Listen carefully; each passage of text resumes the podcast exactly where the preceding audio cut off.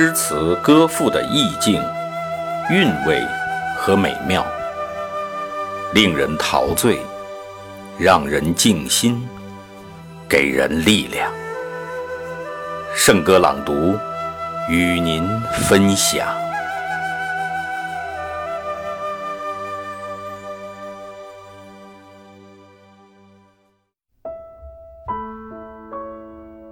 背影，作者朱自清。我与父亲不相见已二年余了，我最不能忘记的是他的背影。那年冬天，祖母死了，父亲的差事也交卸下。正是祸不单行的日子，我从北京到徐州，打算跟着父亲奔丧回家。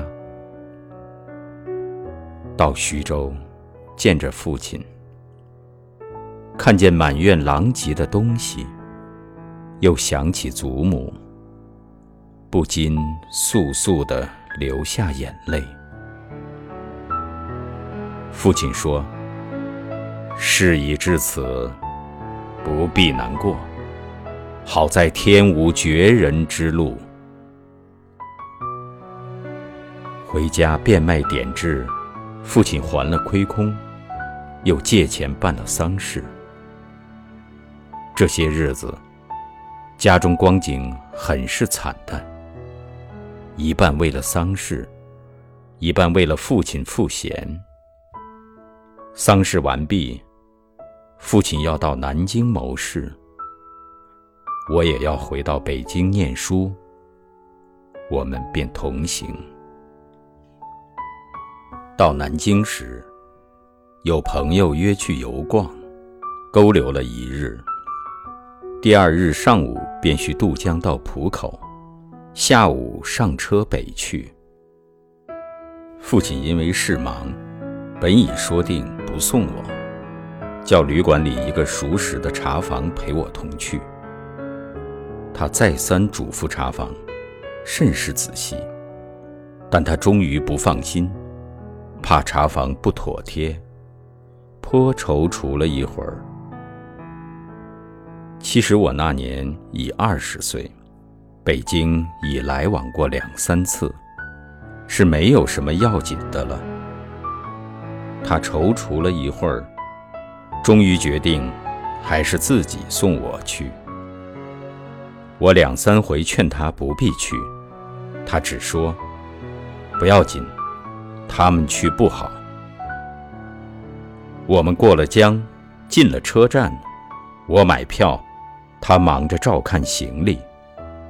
行李太多了，得向脚夫行些小费，才可过去。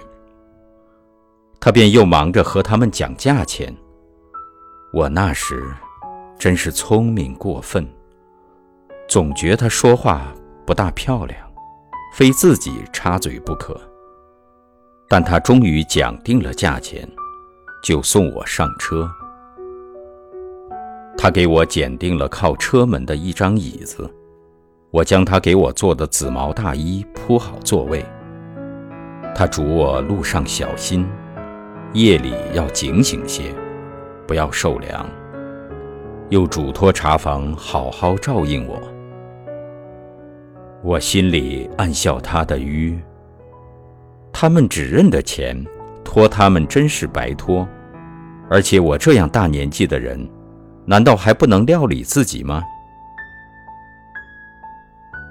唉，我现在想想，那时真是太聪明了。我说道：“爸爸，你走吧。”他往车外看了看，说：“我买几个橘子去，你就在此地，不要走动。我看那边月台的栅栏外有几个卖东西的等着顾客。走到那边月台，需穿过铁道，需跳下去，又爬上去。”父亲是一个胖子，走过去自然要费事些。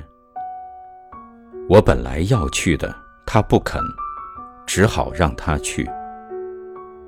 我看见他戴着黑布小帽，穿着黑布大马褂，身青布棉袍，蹒跚地走到铁道边，慢慢探身下去，尚不大难。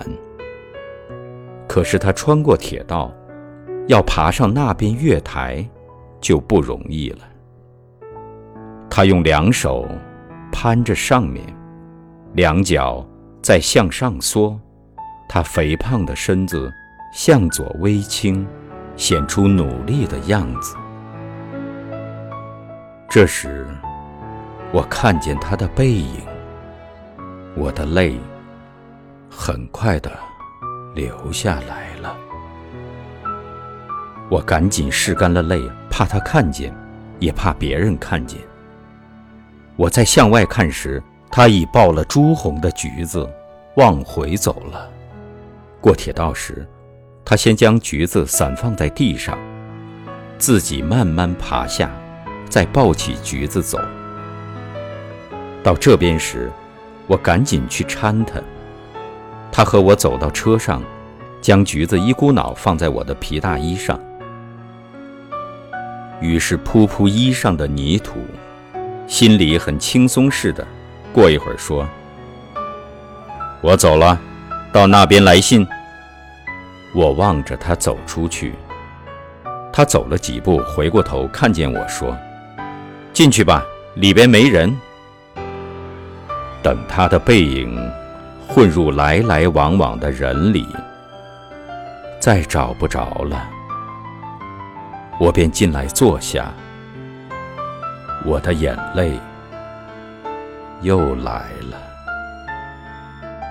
近几年来，父亲和我都是东奔西走，家中光景是一日不如一日。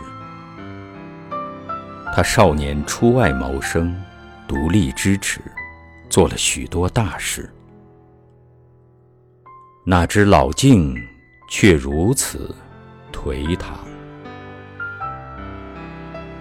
他触目伤怀，自然情不能自已。情郁于中，自然要发之于外。家庭琐屑，便往往触他之怒。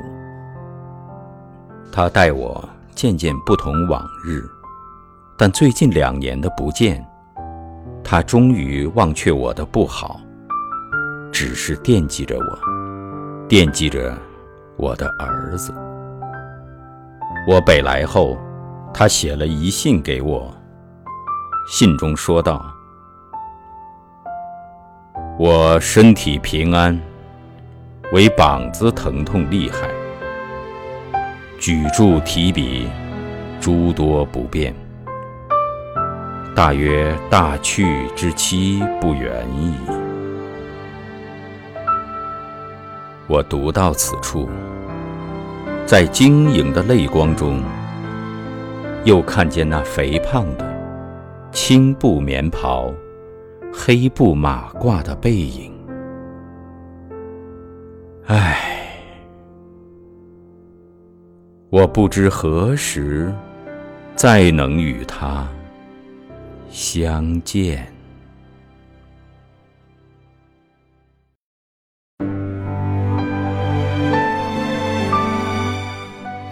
好，今天的圣歌朗读就到这里，下期再会。